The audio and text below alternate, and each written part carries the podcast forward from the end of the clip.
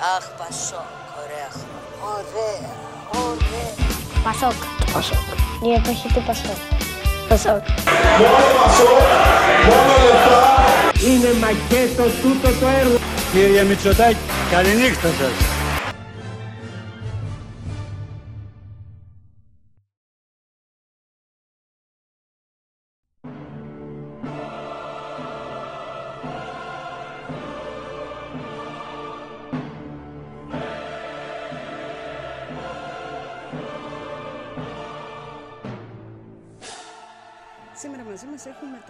Υπουργό, τον κύριο Παύλο Γερουλάνο. Καλώς ήρθατε στην ώρα Πασόκ. Ήθελα πάρα πολύ καιρό να το κάνουμε αυτό. Το έχουμε προγραμματίσει νομίζω δύο φορές τουλάχιστον, αλλά επιτέλους τα καταφέραμε και χαίρομαι πολύ. Επιτέλους τα καταφέραμε. Χαίρομαι και εγώ πολύ. Χαίρομαι πολύ που χαίρεστε. Και εσείς χαιρόμαστε όλοι μαζί. Λοιπόν, συμπληρώνεται αυτή την Δεν εβδομάδα. γυρνάμε και στον ελληνικό για να. Πολύ σωστά. Λοιπόν, αν μιλάμε στον ελληνικό, αυτή την εβδομάδα συμπληρώνεται ένας χρόνος από τις εσωκομματικέ αλλαγές του Πασόκ. Ε, ήταν μια νέα αρχή που ξεκίνησε πέρσι, είδαμε πολλές αλλαγές, ένα νέο πρόσωπο ε, στην ηγεσία του κόμματος, ε, νέος, ε, ανανέωσε, είδαμε νέα πρόσωπα στην ε, πρώτη γραμμή του κόμματος. Ήσασταν κι εσείς, ήσουν κι εσύ υποψήφιος. Ε, ήταν μια πολύ έντονη περίοδος η περσινή, ένας χρόνος μετά. Θα έλεγα ότι ήταν μάλλον πολιτισμένη περίοδος, διότι, Ναι. διότι, διότι έχω δει εσωκομματικές ε, ε, κόντρες στο Πασόκ και πρέπει να πω ότι ήταν από τις, ε, από Ήσασταν τις πολύ ε, κομιλφό και οι εκ- πέντε. ε, εκλογές που, ναι, η- ο- που κρατήσαμε μία ποιότητα και επικεντρωθήκαμε λίγο στις προτεραιότητες του καθενός, και στις πολιτικές προτεραιότητες του καθενός και δεν χαθήκαμε στις, ε, στα μίση που έχω δει κατά καιρούς στο παρελθόν. Όχι, λοιπόν, δεν υπήρχε. άρα ήταν μια καλή αρχή και πιστεύω ότι αυτό έχει συμβάλει ε, πολύ και στο, σε αυτό που αντιμετωπίζω στο δρόμο περισσότερο όταν τριγυρνάω την Αθήνα που ε, κακά τα ψέματα ο κόσμος μας ακούει πολύ περισσότερο από ό,τι μας άκουγε πριν από 1,5 χρόνο ας πούμε. Ε, νι- νιώθει ένα ενδιαφέρον καινούριο για το Πασόκ, νιώθει ότι, ο- ότι εμ, από εδώ μπορεί να προκύψει μια σοβαρή πρόταση για το μέλλον της χώρας. Και το λέω αυτό διότι ε, αν περπατήσει κανείς στους δρόμους της Αθήνας θα δει πόσο απόγνωση υπάρχει με την πολιτική, πόσο ε, ο κόσμος έχει γυρίσει την πλάτη του εκεί, οπότε κάθε τι το νέο ε, έχει μια πολύ μεγάλη ευκαιρία να, δω, να βάλει το αποτύπωμά του και να πει ότι ξέρεις εγώ αυτό εκπροσωπώ και να το ακούσει ο κόσμος. Υπάρχει μια διαφορά δηλαδή ακόμα και στην προσέγγιση που έχει ο κόσμος ε, πλέον. Γιατί παλιότερα η αλήθεια είναι ότι έχει αλλάξει αυτό. Βλέπουμε και στις δημοσκοπήσεις ότι υπάρχει μια άνοδος από πέρσι σημαντική και τα προηγούμενα χρόνια και επί φόφης γεννηματά βλέπαμε μια σταδιακή άνοδο του κινήματος και μια μεταστροφή του κακού κλίματος που υπήρχε τα προηγούμενα χρόνια της ε, κρίσης. Ε, τώρα είμα- είστε, είσαι στο κέντρο της Αθήνας, έχεις κατέβει υποψήφιος. Το ρεπορτάζ μου λέει ότι θα είσαι και στο ψηφοδέλτιο της ε, Αθήνας, Αλφα Αθηνών. Είναι μια δύσκολη περιοχή, η οποία έχει πάρα πολλές ε, δυσκολίες. Κάποια στιγμή είχαμε δει και άνοδο του φασισμού πολύ έντονα ε, στο κέντρο της ε, πόλης. Δυστυχώς βλέπουμε κάποια ψέγματα και τώρα. Σαφώς, ε, ε, όταν υπάρχει τέτοια, τέτοιος πόνος και τέτοια απόγνωση, τόση ε, έλλειψη εμπιστοσύνη στην πολιτική, ε, ο κόσμος ε, ε, ουσιαστικά οδηγείται σε, προς δύο κατευθύνσεις. Η μία είναι προς τα άκρα. Η άλλη όμως, η οποία για μένα έχει ε, επίσης πολύ μεγάλο ενδιαφέρον, είναι η, η αποχή. Τι εννοώ με αποχή; Μ' αρέσει να βλέπω την αποχή Μεγάλο διαφορετικά αγκάθι και αυτό. από, από, αυτά, από τον τρόπο με τον οποίο το βλέπουμε ε, συνήθως. Ε, μην κοιτάμε τους καταλόγους και πόσοι έρχονται. Ας κοιτάξουμε πόσοι ψήφισαν το 2009 και πόσοι ψηφίζουν σήμερα. Το 9 ψήφισαν 7,5 εκατομμύρια Ελληνίδες και Έλληνες. Σήμερα ψηφίζουν 5,5 εκατομμύρια Ελληνίδες και Έλληνες. Άρα έχουν φύγει από τις κάλπες 2 εκατομμύρια. Από αυτά τα 2 εκατομμύρια, στατιστικά μιλώντας τουλάχιστον, η μισή είναι ψηφοφόροι του Πασόκ του 19. Αυτό σημαίνει ότι σε σχέση με το 2019, δύο Πασόκ βρίσκονται εκτός καλπών. Δηλαδή, αν η, το Πασόκ το 19 πήρε 500.000 ψήφους, εκτός της πολιτικής διαδικασίας είναι δύο ακόμα Πασόκ. Δηλαδή, δύο, δύο ακόμα κόμματα τα οποία ψήφισαν Πασόκ το, 19, το 9 και δεν είναι στις κάλπες σήμερα. Αυτό τι μου λέει; Μου λέει ότι αν το Πασόκ μιλήσει σε αυτόν τον κόσμο, μπορεί να αυξήσει δραματικά τα ποσοστά του. Πώς θα μιλήσει σε αυτόν τον κόσμο; Το πρώτο είναι να ξεχάσουμε τους ανθρώπους που έφυγαν. Εκείνους θα τους διεκδικήσουμε αργότερα. Όποιος πήγε στη Νέα Δημοκρατία πήγε στη Νέα Δημοκρατία, όποιο πήγε στο ΣΥΡΙΖΑ επίσης. Το να αγωνιούμε για αυτούς δεν είναι για μένα η προτεραιότητα. Η προτεραιότητα είναι να, αγω, να αγωνιούμε για αυτούς οι οποίοι είναι σπίτι τους, γιατί αυτοί δεν πιστεύουν πια στην πολιτική. Άρα, με ένα νέο αρχηγό, με ένα νέο πρόγραμμα σαν αυτό που ανακοινώθηκε προχθές, ε, με στελέχη τα οποία θα βγουν και θα δώσουν μάχη στο δρόμο, μπορούμε αυτούς σιγά σιγά να τους κερδίσουμε. Και αν αυτοί μας βοηθήσουν να δημιουργήσουμε μια δυναμική, τότε ε, θα επιστρέψουν και, και εκείνοι που πήγαν σε άλλα κόμματα.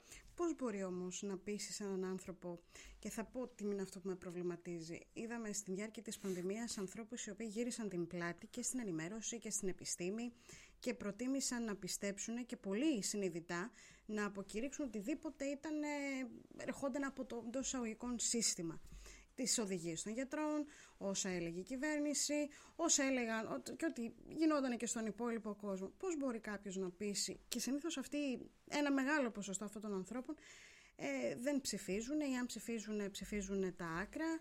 Ε, Πώς μπορείς να τον πείσεις αυτόν τον άνθρωπο, Γιατί υπάρχει μέσα σε αυτούς του ανθρώπους που δεν πάνε να ψηφίσουν, στην εποχή δηλαδή, υπάρχει και αυτό το ποσοστό. Με αυτούς τους ανθρώπους, πώς μπορεί κάποιος να τους πείσει και να τους φέρει ξανά να εμπιστευτούν το σύστημα; Καταρχήν δεν είναι όλοι οι ίδιοι. Mm-hmm. Σαφώς. Ε, υπάρχει μια μερίδα η οποία σαφέστατα ε, αντιδρά στο σύστημα ε, αιμονικά ε, και ε, προσπαθεί να το χτυπήσει αντιδρώντας απέναντι σε οποιαδήποτε οδηγία, ακόμα και κάποια που είναι καλή για, για, για το κοινό. Υπάρχει όμως και ένα πολύ μεγάλο μέρος, ειδικά αυτή την εποχή με τις πανδημίες, ανθρώπων οι οποίοι νιώσανε πραγματικό φόβο. Νιώσανε φόβο και από την πανδημία, νιώσανε και φόβο από αυτά τα οποία ακούγανε ε, με, τις, ε, με τους εμβολιασμούς κτλ.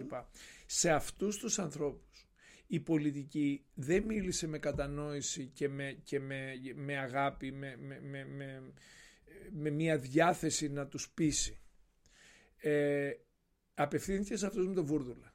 Άνθρωπο, σε άνθρωπο που φοβάται, το μεγαλύτερο, το μεγαλύτερο λάθος που μπορείς να κάνεις είναι να τον απειλήσεις. Διότι σου λέει, από κάποια απειλή θα χαθώ. Ποια θα είναι αυτή, θα είμαι, θα είμαι με αυτόν που πάει αντίθετα στο συστημα Ε, πιστεύω ότι εκεί έκανε τεράστιο λάθος η κυβέρνηση. Οι άνθρωποι οι οποίοι φοβήθηκαν δεν θέλουν να σου πούν ότι φοβούνται, πρέπει εσύ να το καταλάβεις. Η σημασία του να βρίσκεται το πολιτικός στο δρόμο είναι ακριβώς για να μπορείς να φουκραστείς τα συναισθήματα του κόσμου. Και τα συναισθήματα εκεί έξω ήταν σαφέστατα ε, συναισθήματα φόβου. Mm-hmm. δεν ξεκινάς απειλώντας έναν άνθρωπο που φοβάται. Γιατί θα τσινήσει, θα σου βγει απέναντι και μετά δεν μπορείς να τον φέρεις πίσω. Και αυτό έγινε με την κυβέρνηση. Αυτό. Ε, θεωρώ ότι έγιναν κάποιες καλές προσπάθειες, το έχω ξαναπεί στην πανδημία από την κυβέρνηση, ειδικά στο πρώτο ε, κύμα της πανδημίας. Μετά ήταν λίγο σαν να το Μόνο στο πρώτο βασικά. Και ο κόσμος, ναι, αντικειμενικά έγιναν προσπάθειες ότι όντως και κανένας δεν ήξερε τι ακριβώς έρχεται, τι είναι, πώς θα δοκινηθεί. Ακολουθούσαμε τι έκαναν κι άλλα ευρωπαϊκά κράτη. Θέλω να επιμείνω λιγάκι στην Αθήνα γιατί είναι και η μεγαλύτερη περιφέρεια προφανώς της ε, χώρας. Μια πολύ σημαντική ε, και κρίσιμη έδρα είναι της Αλφα Αθήνας. Μας έχουν ρωτήσει και στο Instagram. Είσαι, είσαι άνθρωπος που γνωρίζει πάρα πολύ καλά την Αθήνα. Ε, είσαι στη Δημοτική Αρχή της. Ε, ποια είναι τα μεγαλύτερα προβλήματα της Αθήνας; Γιατί είναι πολλά. Καλά. Θα ξεκινήσω από την κίνηση εγώ. Έτσι, που δεν είναι το πιο σοβαρό, αλλά είναι σημαντικό. Ναι, σήμερα, με, εμένα με παιδεύει κάθε μέρα αυτή η κίνηση.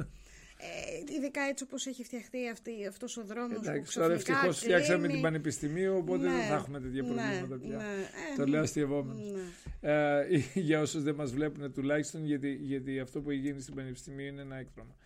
Ε, η, να πιάσουμε ανάποδα λίγο την Αθήνα, γιατί πάντα την πιάνουμε από τα προβλήματά της και πάντα χανόμαστε και πνιγόμαστε μέσα στα προβλήματά της, τα οποία ακριβώς όπως είπες είναι πάρα πολλά. Ε, από την κίνηση, όπως λες, μέχρι το πώς αντιμετωπίζει τους εξαρτημένους, ε, πώς, πώς ε, νιώθει ένας ε, άνθρωπος ο οποίος ζει εδώ, είτε είναι παλιός Αθηναίος, είτε είναι ε, νέος Αθηναίος ή μετανάστης κτλ. Η πόλη είναι μια σκληρή ε, για, για τον κάτοικό της. Ε, αγαπητή μεν, αλλά σκληρή. Και είναι, και είναι και η πόλη η οποία στην χώρα δηλαδή έχει, δίνει τις μεγαλύτερες ευκαιρίες. Ακριβώς. Και νομίζω ότι έτσι πρέπει να αρχίσουμε να βλέπουμε την Αθήνα.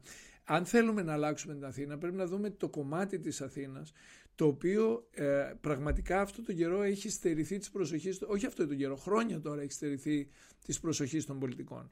Είναι ε, το αγαπημένο μου μέρος της Αθήνας, είναι ένα τρίγωνο το οποίο ξεκινάει από το κεραμικο Η άλλη γωνία είναι, αν θέλεις, στην, ε, στο, στο, ε, στο λόφο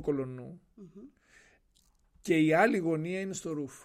Ναι. Αυτό το τρίγωνο, το οποίο είναι ένα παραμελημένο κομμάτι της Αθήνας, είναι και η μεγάλη της ευκαιρία.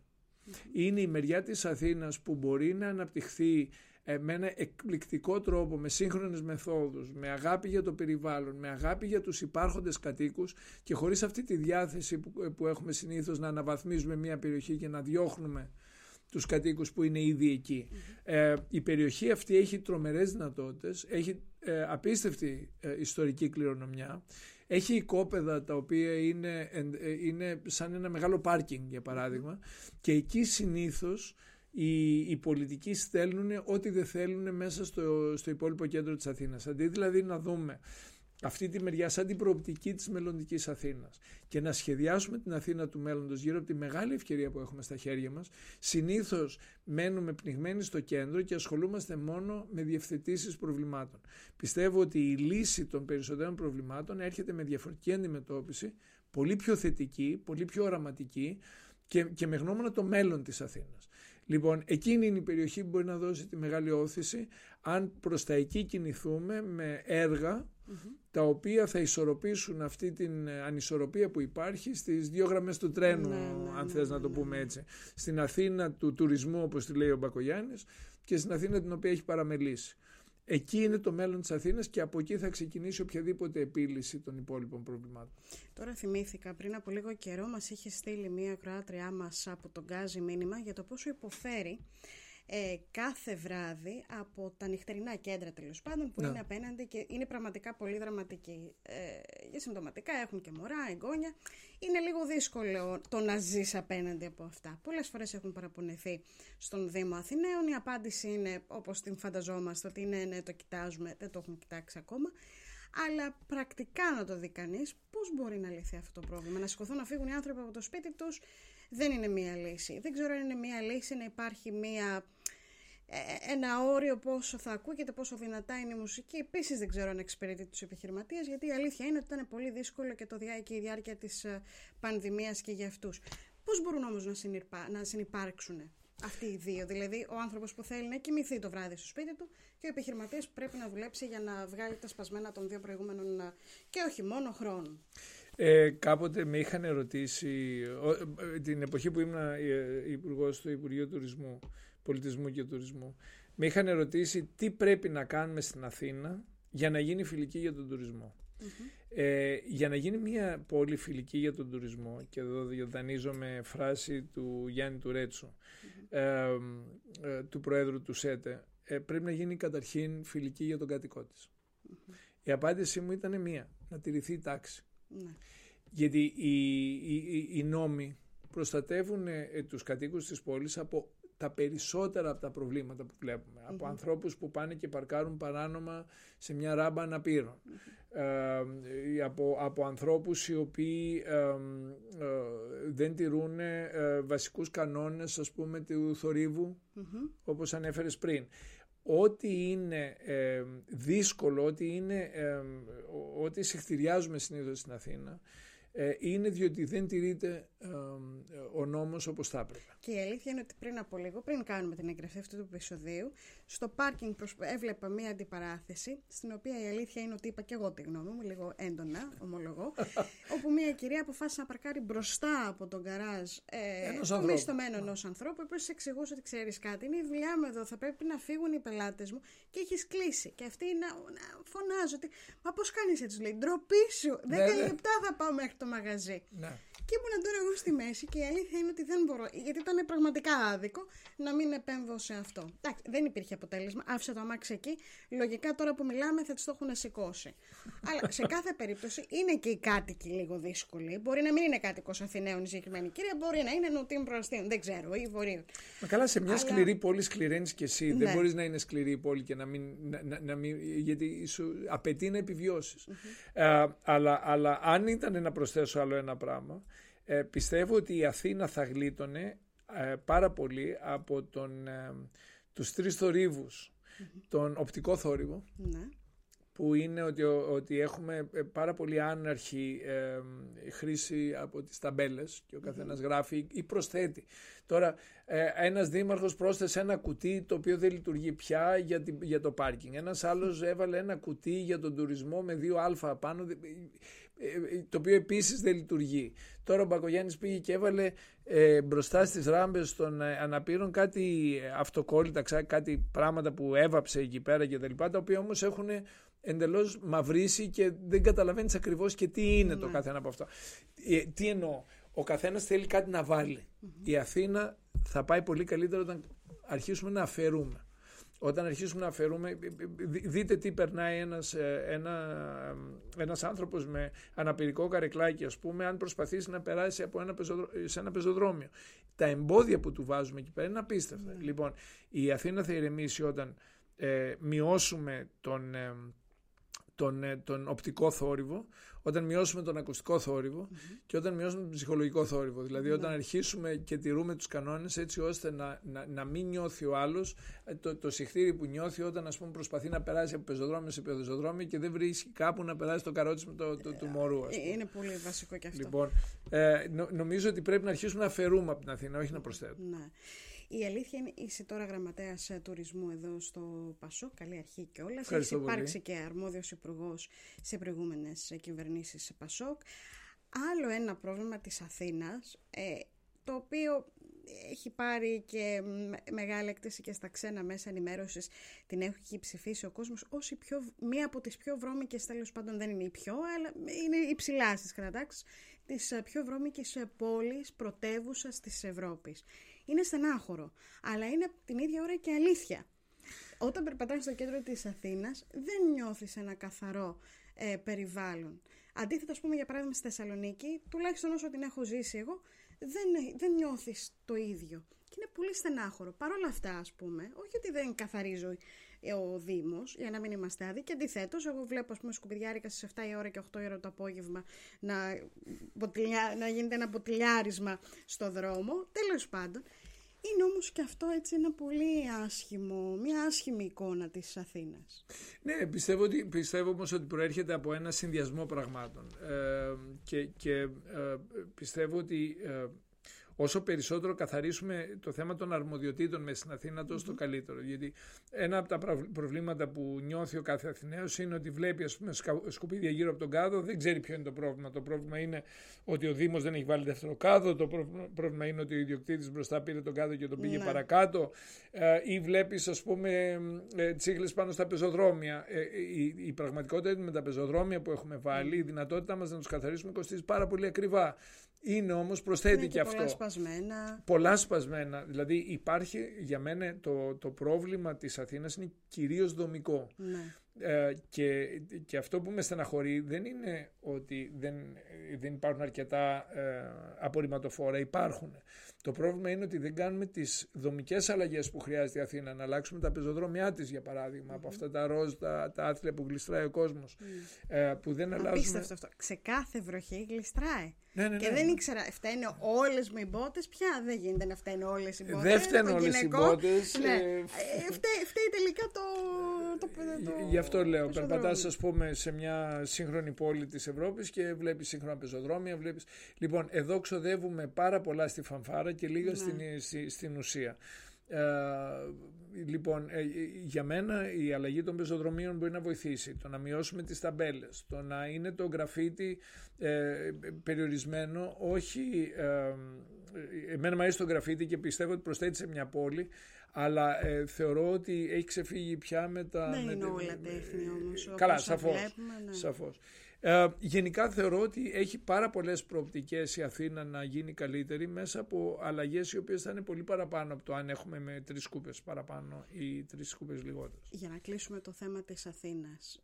Είναι τελικά κακός δήμαρχος ο Μπακογιάννης; Κοιτάξτε, ο κύριος, ο, ο, ο κύριος Μπακογιάννης έχει το, το εξής θέμα. Ε, είναι ένας νέος άνθρωπος. Είναι ένας άνθρωπος που του άφησε ο Καμίνης απίστευτα χρήματα. Απίστευτα. Ε, και τη δυνατότητα να πάρει δάνεια και ούτω καθεξής. Ε, είχε την ευκαιρία με την πανδημία να κάνει δομικές αλλαγές σαν αυτες που συζητάμε. έχει μια αντιπολίτευση η οποία απαρτίζεται από, τον, ε, από, τον, ε, από μένα, από τον Άσο τον Ηλιόπουλο, από τον Νίκο τον Σοφιανό. Μπορώ να σας διαβεβαιώσω ότι και οι τρεις μας νοιαζόμαστε για αυτή την πόλη πολύ περισσότερο από ότι βλέπουμε το Δήμο ως βήμα για καριερα Έτσι. Και οι τρεις λοιπόν δεν ξεκινάνε ένα δημοτικό συμβούλιο χωρίς καλή διάθεση. Άρα έχει, έχει χρήμα, έχει χρόνο, έχει την απόλυτη κάλυψη των media. ετσι Και κατάφερε παρόλα αυτά να πνιγεί στην Πανεπιστημίου. Ναι. Αυτό δείχνει ότι είναι ένας δήμαρχος ο οποίος μπορεί να είναι καλός έστω για μια μικρή πόλη, γιατί έτσι μας συστήθηκε ο Μπακογιάννης. Δεν μπορεί να χειριστεί την Αθήνα. Χρειάζεται σαφέστατα αλλαγή δημάρχου, αν θέλουμε η Αθήνα να, να, να, να, να ξεκινήσει μια νέα προοπτική. Τώρα θέλω να αφήσουμε την Αθήνα και να ξαναγυρίσουμε έτσι λίγο στο Πασόκ, δηλαδή λίγο πιο κάτω από το, από το Σύνταγμα και το Πανεπιστημίο, εδώ στην uh, Τρικούπ. Πώς ξεκίνησε το ταξίδι στο Πασόκ, πολλά χρόνια στο Πασόκ. Δεν ξεκίνησε στο Πασόκ, ξεκίνησε στο Εργατικό Κόμμα της Αγγλίας. Ναι. Ε, διότι δούλευα για έναν εργατικό βουλευτή. Ε, τότε σαν φοιτητή στηρίζαμε βεβαίως τους ανθρώπους που ε, πιστεύαμε και τα λοιπά και ε, και θυμάμαι τότε είχε, υπήρχε μεγάλη κόντρα μεταξύ των παλιών του εργατικού κόμματος, των ανθρακορίχων ας πούμε και των συνδικαλιστών κτλ. Και, και εμάς των νέων ανθρώπων που μπαίναμε μέσα με ορμή να τα αλλάξουμε όλα κτλ. Και, και θυμάμαι τις εκλογές του 1987, τις οποίες τις χάσαμε παταγωδός. Ε, θυμάμαι την κόντρα που υπήρχε μέσα. Ε, αλλά ήταν ενδιαφέρουσα. Ήταν πολύ μεγάλες προσωπικότητες τότε του σοσιαλισμού και της σοσιαλδημοκρατίας οι οποίες αντιμαχόντουσαν μέσα στο εργατικό κόμμα. Ήταν ένα εργατικό κόμμα πολύ δυναμικό, με πολύ μεγάλη λαϊκή βάση ε, και οι εκλογές είχαν απίστευτο ενδιαφέρον. Όπως επίσης είχε ενδιαφέρον πως τις κέρδισε η Θάτσερ, γιατί οι περισσότεροι θυμούνται τα Falklands, αλλά στην πραγματικότητα η Θάτσερ τα κέρδισε επειδή ιδιωτικοποίησε τις εργατικές κατοικίες. Ναι. Εκεί ήταν που δεν μπορούσαμε να πατήσουμε και να μιλήσουμε για το εργατικό κόμμα, γιατί μας λέγανε «Γεια σας παιδιά», μας χαιρετούσαν από μακριά φύγετε, εμείς γίναμε βασιλιάδες του κάστρου μας και ε, ναι. ε, δεν μας ενδιαφέρει τίποτα. Ε, μετά δούλεψα για, το, για τους δημοκρατικούς στην Αμερική όσο ήμουν φοιτητής. Ε, οι οποίοι είναι μεγάλο σχολείο διότι αντίθετα από ό,τι νομίζουμε στην Ευρώπη είναι από τα κόμματα τα οποία είναι ε, αρκετά εξ, εξελιγμένα σε ό,τι αφορά τα think tanks που το υποστηρίζουν ναι. Ε, και τη δυνατότητά τους να ε, αφουγκραστούν και να μιλήσουν για, τα, για τις μεγάλες τάσεις της εποχής. Τα ευρωπαϊκά κόμματα έχουν μείνει πίσω από, την, από αυτή την άποψη γιατί μένουν λίγο, ζουν λίγο στο παρελθόν. Ε, το Δημοκρατικό Κόμμα είναι πολύ δυναμικό. Έτσι λοιπόν όταν γύρισα πίσω ο φυσικός χώρος για μένα είναι το Πασόκ. και πρέπει να είμαι από τους πρώτους από πρέπει να είμαι από τους πρώτους που φανατικά ήμουν στο Πασόκ χωρίς να έχω γνωρίσει ποτέ τον Ανδρέα. Ε, και μάλιστα ήταν και. Όντως είναι σπάνιο, ναι. Ναι, και, και προϊόν ε, χλεβασμού. Ότι εντάξει, τώρα εσείς δεν έχετε γνωρίσει τον Ανδρέα. Εμείς τον ξέρουμε και θα σας πούμε για τον ναι, Ανδρέα. Ναι, και ναι, λέγανε, λέγανε, λέγανε. Όμως εγώ γνώρισα τον Ανδρέα αλλιώς. Δεν γνώρισα τη λάμψη του, γνώρισα τα κείμενά του. Ναι. Και αγάπησα πάρα πολύ το Πασόκ μέσα από τα κείμενα τα οποία ε, διάβασα που ουσιαστικά οδήγησαν τη δημιουργία του Πασόκ και ένα από τα αγαπημένα μου κείμενα, το οποίο το συνιστώ σε οποιονδήποτε θεωρεί τον εαυτό του Πασόκ, να διαβάσει το συμβόλαιο με το λαό. Mm. Διότι εκεί μέσα εκφράζεται πολύ καθαρά το όραμα του Πασόκ, το οποίο είναι διαχρονικό και λέει αγωνιζόμαστε για μια Ελλάδα όπου οι αποφάσεις παίρνονται από τον ίδιο το λαό της χωρίς ξένες εξαρτήσεις, επιρροές και επεμβάσεις για μια κοινωνία δίκαιου που θα σταματήσει η εκμετάλλευση του ανθρώπου από άνθρωπο και αποξένωσή του από το προϊόν του μόχθου του.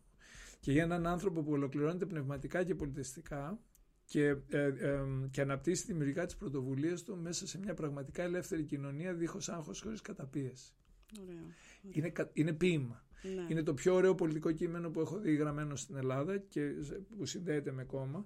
Και ε, μάλιστα στο τέλος λέει ότι το όραμα αυτό αλλά και η πορεία προς την ολοκλήρωσή του ε, δίνει το στίγμα του Πασόκ. Δηλαδή δεν είναι αυτό ένα όραμα τετραετίας. Mm. Είναι ένα διαχρονικό όραμα το οποίο αφορά την απελευθέρωση του Έλληνα σε εθνικό, σε, εθνικό, σε κοινωνικό και σε ατομικό επίπεδο. Το οποίο το, τη δεκαετία του 80 όντως ε, έκανε ο Ανδρέας Παπανδρέου, έτσι. Και ο οποίος όντως ε, το, το έκανε το, το 81 και τώρα ξανακαλούμαστε ακριβώς να κάνουμε το ίδιο πράγμα.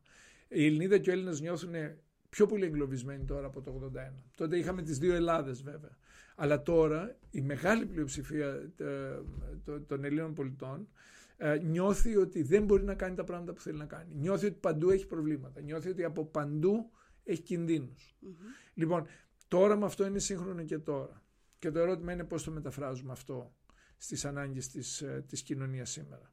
Αυτό μου δίνει μια ωραία πάσα ε, για την ανάρτηση που είδα πριν από δύο μέρες νομίζω.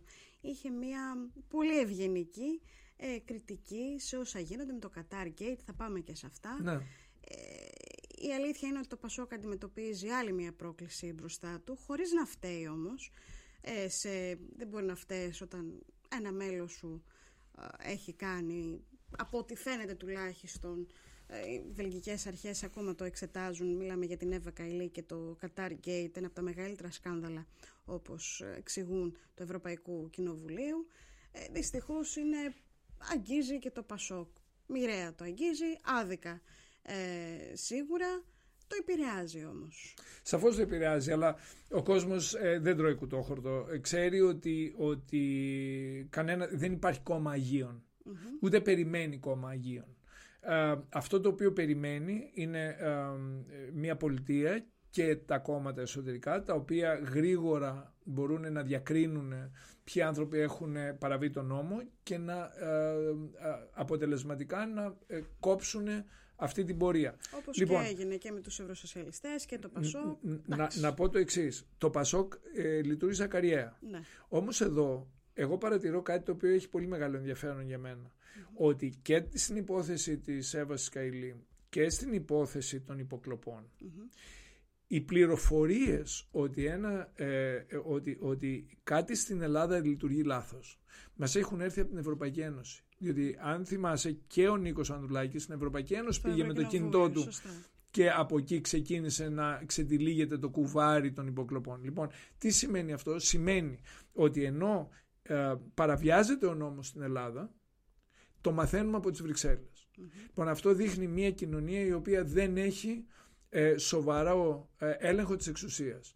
Ε, έχουμε λοιπόν έναν πρωθυπουργό ο οποίος δεν μπορεί να κάνει τη δουλειά του και δεν μπορεί να κάνει τη δουλειά του διότι εάν έκανε σοβαρά τη δουλειά του αντί να παρακολουθεί τον Ανδρουλάκη θα παρακολουθούσε τους ανθρώπους οι οποίοι πραγματικά ε, παραβιάζαν τον νόμο. Και τώρα βλέπουμε τον, τον, τον Έλληνα πρωθυπουργό να παρακολουθεί τον αντίπαλό του και στις Βρυξέλλες να, να, να συλλαμβάνουν έναν Έλληνα πολίτη ο οποίος, έχει κάνει, ε, ο οποίος κατηγορείται για παρανομίες. Λοιπόν, βλέπει κανείς τις προτεραιότητες του κυρίου Μητσοτάκη. Από τη μία μεριά κυνηγάει τους αντιπάλους του και από την άλλη του ξεφεύγουν οι άνθρωποι οι οποίοι ε, πραγματικά σήμερα κατηγορούνται θα επηρεάσει. Είναι μια ερώτηση που το ακούω συχνά. Άλλοι λένε πως όχι, γιατί γνωρίζει ο κόσμος ότι υπήρχε μια πολύ μεγάλη απόσταση μεταξύ της Εύα Καηλή και της ηγεσίας ε, του Πασόκ εδώ και πάρα πολύ καιρό.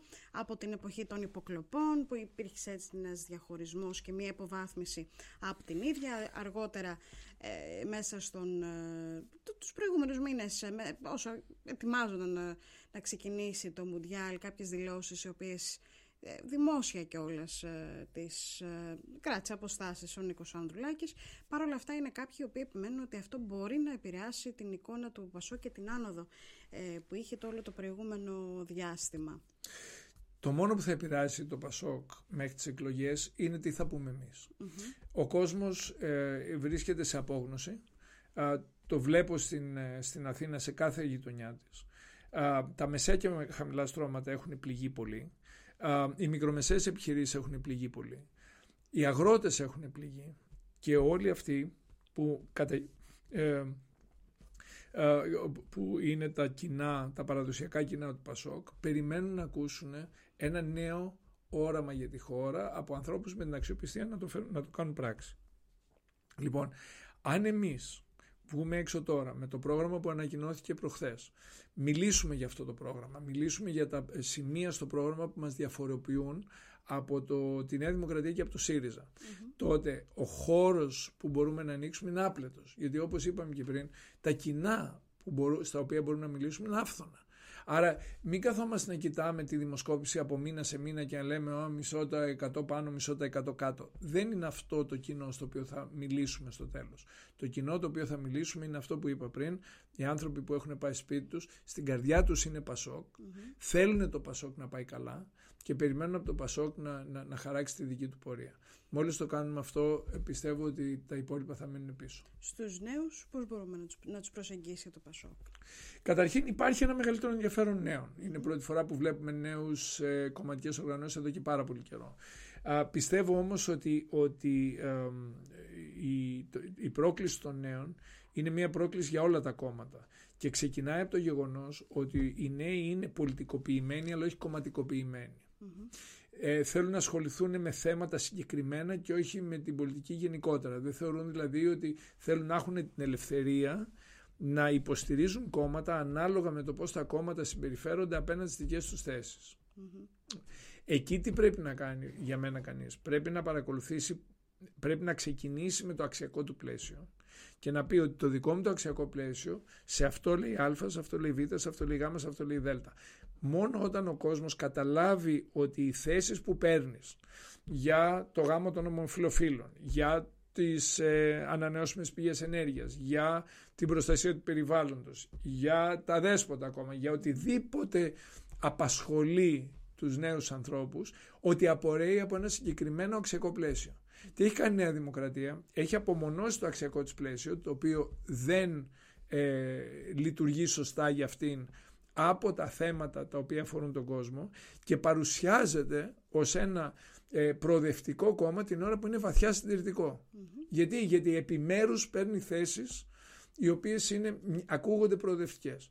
Εμείς τι πρέπει να κάνουμε, πρέπει να κάνουμε ακριβώς το αντίθετο. Να συνδέσουμε κάθε μας θέση με το όραμα Με το όραμα που είπαμε πριν. Διότι μόνο όταν συνδέσεις τη θέση με το όραμα αποκτάς την αξιοπιστία ότι ό,τι πλέον υποστηρίζεις χτίζει την Ελλάδα όπως θέλεις να τη δεις. Και όταν το κάνουμε αυτό, τότε οι νέοι θα αρχίσουν να βλέπουν αλλιώς το Πασόκ.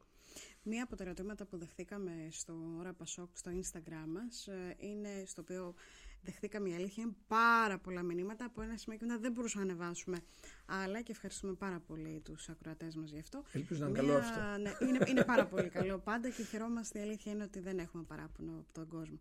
Ε, η αλήθεια είναι ότι ένα από τα ερωτήματα έτσι που μου άρεσε είναι τι κρατάει τον Παύλο Γερουλάνο στην πολιτική και νομίζω ότι δεν έχουν πάντα οι πολιτικοί μια εύκολη και γρήγορη απάντηση σε αυτό και είναι και πολλοί οι οποίοι ο κόσμος επειδή το είπαμε και νωρίτερα έτσι λιγάκι αποστρέφεται την πολιτική πλέον νομίζω θέλει να ακούσει γιατί ο πολιτικός επιμένει να θέλει να προσφέρει που αυτή είναι και η, η αρχή της ε, Όσο και αν φαίνεται περίεργο, νιώθω την ε, πολιτική ως μια απίστευτα δημιουργική διαδικασία. Ναι.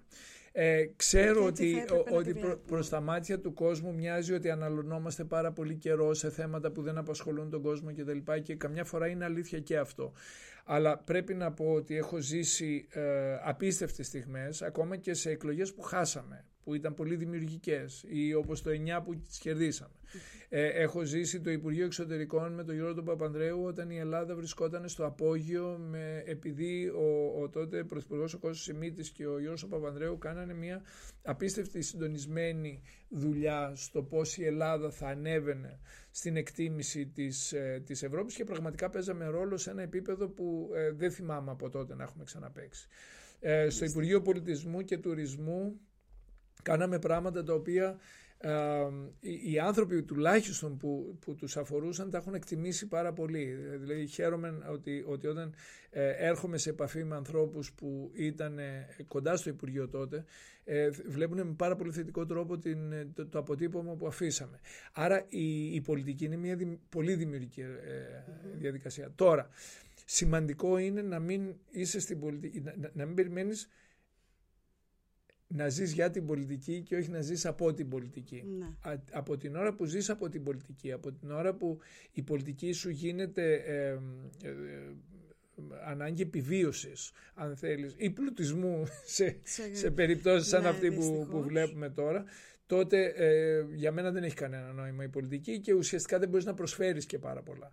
Όσο όμως η πολιτική είναι για σένα έκφραση δημιουργίας, τότε το, το, το πόσα μπο- πολλά μπορείς να πετύχεις είναι, είναι εντυπωσιακό. Α, πολύ περισσότερο ενδεχομένως από μια άλλη δουλειά και δόξα τω Θεώ έρχομαι και από τον ιδιωτικό τομέα, έχω δουλέψει και σε, σε άλλους χώρους και μπορώ να, να, να, να σε διαβεβαιώσω ότι η πολιτική είναι ε, για μένα από τις πιο δημιουργικές Αυτό διαδικασίες. νιώθω ότι είναι και ένα μεγάλο πρόβλημα των πολιτικών στην Ελλάδα. Νομίζω ότι ο κόσμος δεν τους ξέρει. Και τουλάχιστον μέσα από το podcast προσπαθώ να, να, να τους φέρω λίγο πιο κοντά να γνωρίσει. γιατί Ναι. είναι πολύ σημαντικό να ξέρει ο, ο άλλος που ακούει τι δουλειά έκανε ο Παύλος Γερουλάνος ε, στη ζωή του. Ε, όχι μόνο ο Παύλος Γερουλάνος, ας πούμε, αν Οποιοδήποτε, ναι. υποθέσουμε ότι ο Θωμάς ήταν βουλευτής ε, του Πασόκ εδώ, ο Τσιρογιάννης Σε ή κοιτάει με Τσιρόπουλος, πολύ ε, σκληρό. έτσι με κοιτάζει με πάντα, σκληρό δεν ύφος. πειράζει, έτσι κοιτάζει. δεν πειράζει. Νομίζω ότι ο κόσμος θέλει να γνωρίζει και να μαθαίνει καλύτερα και είναι πιο... Α, ίσως τους φέρνει και λίγο πιο κοντά στην Ενδεχομένως, ναι. πραγματικότητα. Και είναι, είναι, νομίζω ότι είναι πολύ ανθρώπινο. Δηλαδή το, το γεγονός ότι ακόμα πάω στη, κάτω στο, στην κεντρική αγορά και βλέπω τους φίλους μου που, του, με, με τους πάγκους που πουλάνε ψάρια και ε, θυμάμαι όταν τους πήγαινα ψάρια του ηχθειοτροφείου και, και έχουμε από τότε κρατήσει φιλίες ε, πολύ σοβαρές. Ε, εντάξει, ε, ο- μόνο όταν το δει ο άλλος ότι, ότι το έχεις κάνει αυτό αρχίζει και σε βλέπει σαν άνθρωπο. Γιατί κατά τα άλλα σε βλέπεις στη τηλεόραση, σε θεωρεί κάπως απόμακρο, Απόμακρο. εκ των πραγμάτων. Μόνο όταν σε ζήσει λίγο και, και καταλάβει ότι, ότι ε, έχεις δει και δύο πράγματα παραπάνω, ε, τότε αρχίζει και σε σέβεται. Και ε, έχω κάνει νομίζω πολύ μεγάλη προσπάθεια να, να, να νιώσει ο κόσμος ότι, ότι η πολιτική είναι για μένα κάτι το οποίο έχει, έχει μεγάλη χαρά. Δίνει μεγάλη χαρά και γι' αυτό είμαι εκεί και γι' αυτό προσπαθώ να, να, να, να την κάνω όσο καλύτερα μπορώ να ε, φανταστώ να την κάνω. Ναι. Τώρα θέλω να πάμε σε ένα άλλο θέμα. Ε, ο κόσμος δεν το ξέρει, εμείς οι δύο το ξέρουμε. Η σύζυγός έχουμε κοινή καταγωγή από τη Μέση Ανατολή. Διαφορετικά κράτη μεν, πολυγειτονικά κράτη. Εγώ από το Λίβανο, εκείνη από τη Συρία. Ε, εννοείται ότι είσαι πάρα πολύ τυχερός που έχεις μια γυναίκα από εκείνη την περιοχή. δεν το Εννοείται. συζητώ και είναι πάρα πολύ αντικειμενικό αυτό που λέω. Εντελώς και είναι ιδιωτελές. Η έτσι, δημοσιογραφία στο απόγειο ναι, ναι, της έτσι. εντελώς. δηλαδή δεν, δεν είναι ότι είναι κάτι προς συμφέρον, όχι, είναι απόλυτη αλήθεια.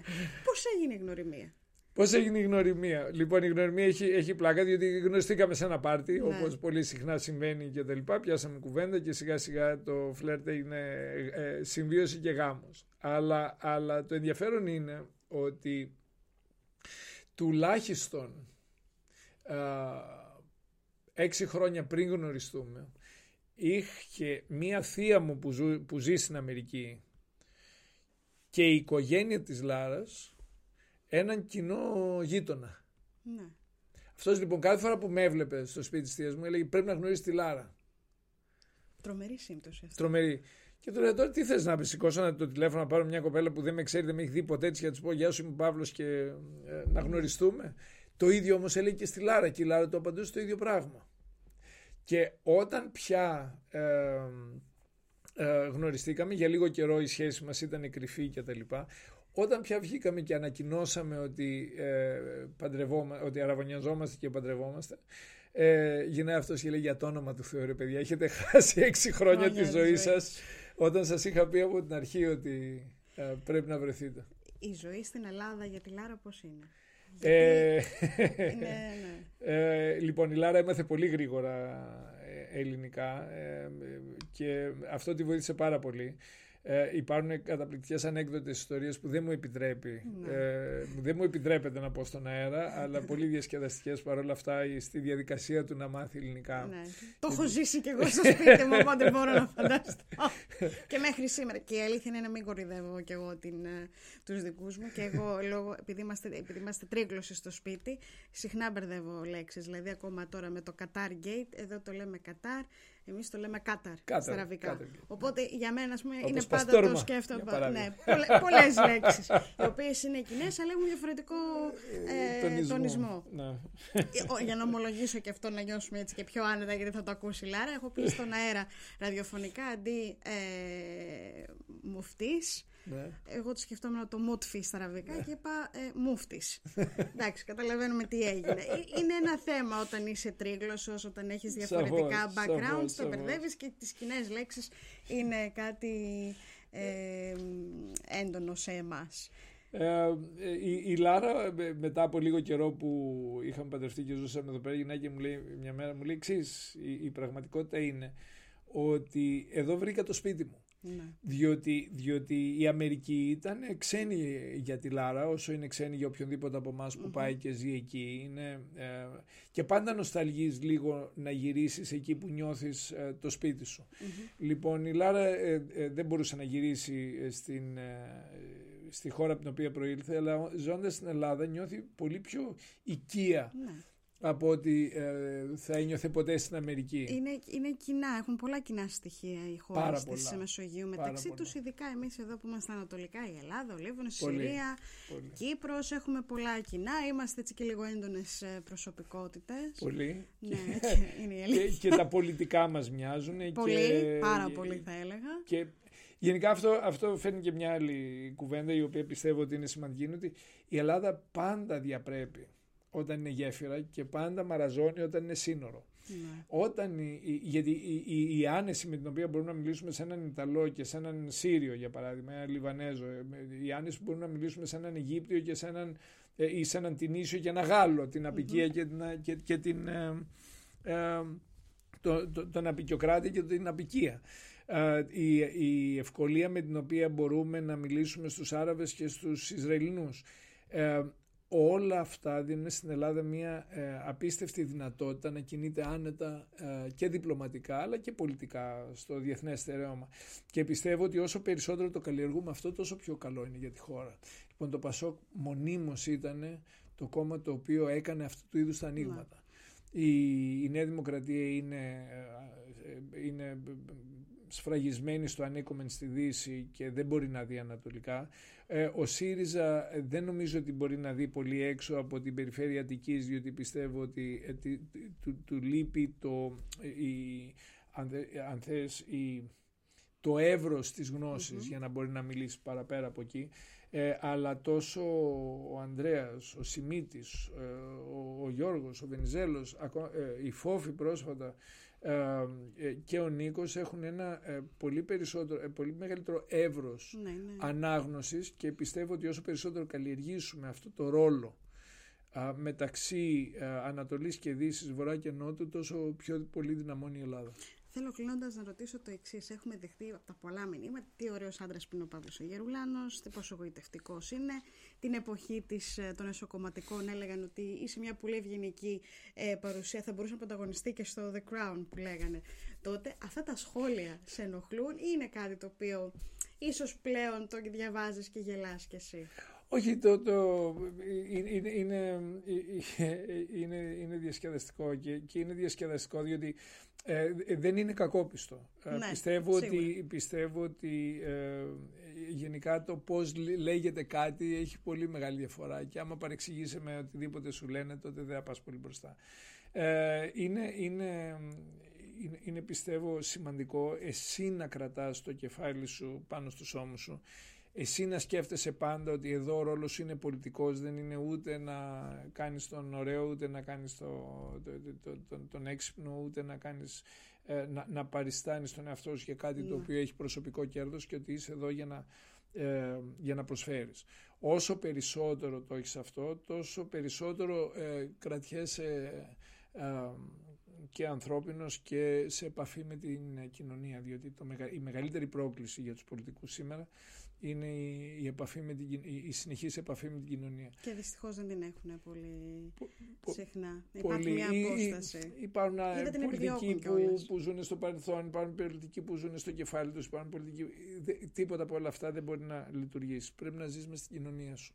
Πρέπει να την αφουγκράζεσαι, να προσέχεις πάρα πολύ αυτό που σου λένε, γιατί, ας πούμε, ένα πράγμα που ε, έχω παρατηρήσει στην Αθήνα είναι ότι επειδή ο κόσμος, ε, ε, ο Έλληνας είναι περήφανος, η Ελληνίδα και ο Έλληνας είναι περήφανοι. Λοιπόν, ακόμα και την εποχή που υποφέρουν, θα κρατήσουν μια στάση πάρα πολύ αξιοπρεπή και πάρα πολύ ανθρώπινη. Δεν σου επιτρέπεται να τη δεις αυτήν σαν χώρο να συνεχίσεις μια κακή πολιτική. Και αυτό κάνει ο κ. Μητσοτάκης σήμερα. Το γεγονός ότι ο κόσμος δεν είναι στον δρόμο, δεν ε, γκρινιάζει συνέχεια, δεν υπομένει ε, και περιμένει κάτι καινούριο. Δεν σημαίνει ότι πας καλά. Μμμ, ναι. Και, θα, και όποιος νομίζει αυτό την πληρώνει τελικά στις εκλογές. Ε, εγώ το είχα δει και το 8, το, ξαναβλέπω, το 2008 που είχαμε τρέξει την καμπάνια του Πασόκ, το βλέπω ξανά. Η αξιοπρέπεια του κόσμου τους κρατάει από το να εκφράσουν ε, όλο, όλο, τους τη, όλη τους την απόγνωση και εκεί πέρα πρέπει να είσαι πολύ προσεκτικός, να μιλάς συνέχεια με κόσμο, να διασταυρώνεις απόψεις για να καταλάβεις τι σημαίνει μια οικογένεια σήμερα να μην ξέρει αν θα της έρθει ένα επίδομα για το αν θα επιβιώσει. Ναι. Λοιπόν, ε, η επιδοματική πολιτική είναι αυτό το οποίο με ενοχλεί εμένα πάρα πολύ, είναι ότι βασίζεται στην εξάρτηση του πολίτη από τον πολιτικό. Και αυτό είναι κάτι το οποίο ο Κυριάκος, ο Μητσοτάκη, ο, Κυριάκος Μητσοτάκης το έχει κάνει σκηνή Θέλει να κρατήσει την Ελληνίδα και τον Έλληνα εξαρτημένους και αυτό είναι ό,τι χειρότερο μπορείς να κάνεις σε μια δημοκρατία. Δεν, δεν νοείται δηλαδή να, να, τον χρεώ, να χρεώνεις την Ελληνίδα και τον Έλληνα αυτά που χρεώνουν σήμερα για την ενέργεια και μετά να του λες ναι αλλά εγώ τα πήρα πίσω και στα δίνω. Ναι. Ο κόσμος θέλει να βγάζει τα λεφτά του, να πληρώνει τους λογαριασμούς του, να σχεδιάζει την επόμενη μέρα, να βοηθάει τα παιδιά του. Δεν θέλει να γυρνάει για να λέει σε ευχαριστώ Κυριάκο που μου στείλε την επιταγή στο σπίτι. Ναι. Λοιπόν, ας, ας φύγουμε μακριά από αυτή την πατενα, εντελώς πατερναλιστική αντιμετώπιση της πολιτικής και να ξαναπάμε εκεί που η πολιτική είναι υπηρέτης του πολίτη και λειτουργεί για να μπορεί ο, ο κάθε πολίτης να σταθεί στα πόδια του όπως ήταν και το όραμα του Πασόκ το 1981. Και το εύχομαι και εύχομαι να πάνε όλα καλά και στη δική σου υποψηφιότητα στην Αλφα Αθήνας όταν αν επιβεβαιωθεί βεβαίω το ρεπορτάζ που θα επιβεβαιωθεί δεδομένο και να δούμε επιτέλους την Αθήνα λίγο πιο καθαρή, λιγότερο, με λιγότερη κίνηση και λιγότερη έτσι ένταση, ένταση ίσως. Ευχαριστώ πάρα πολύ. Εγώ ευχαριστώ.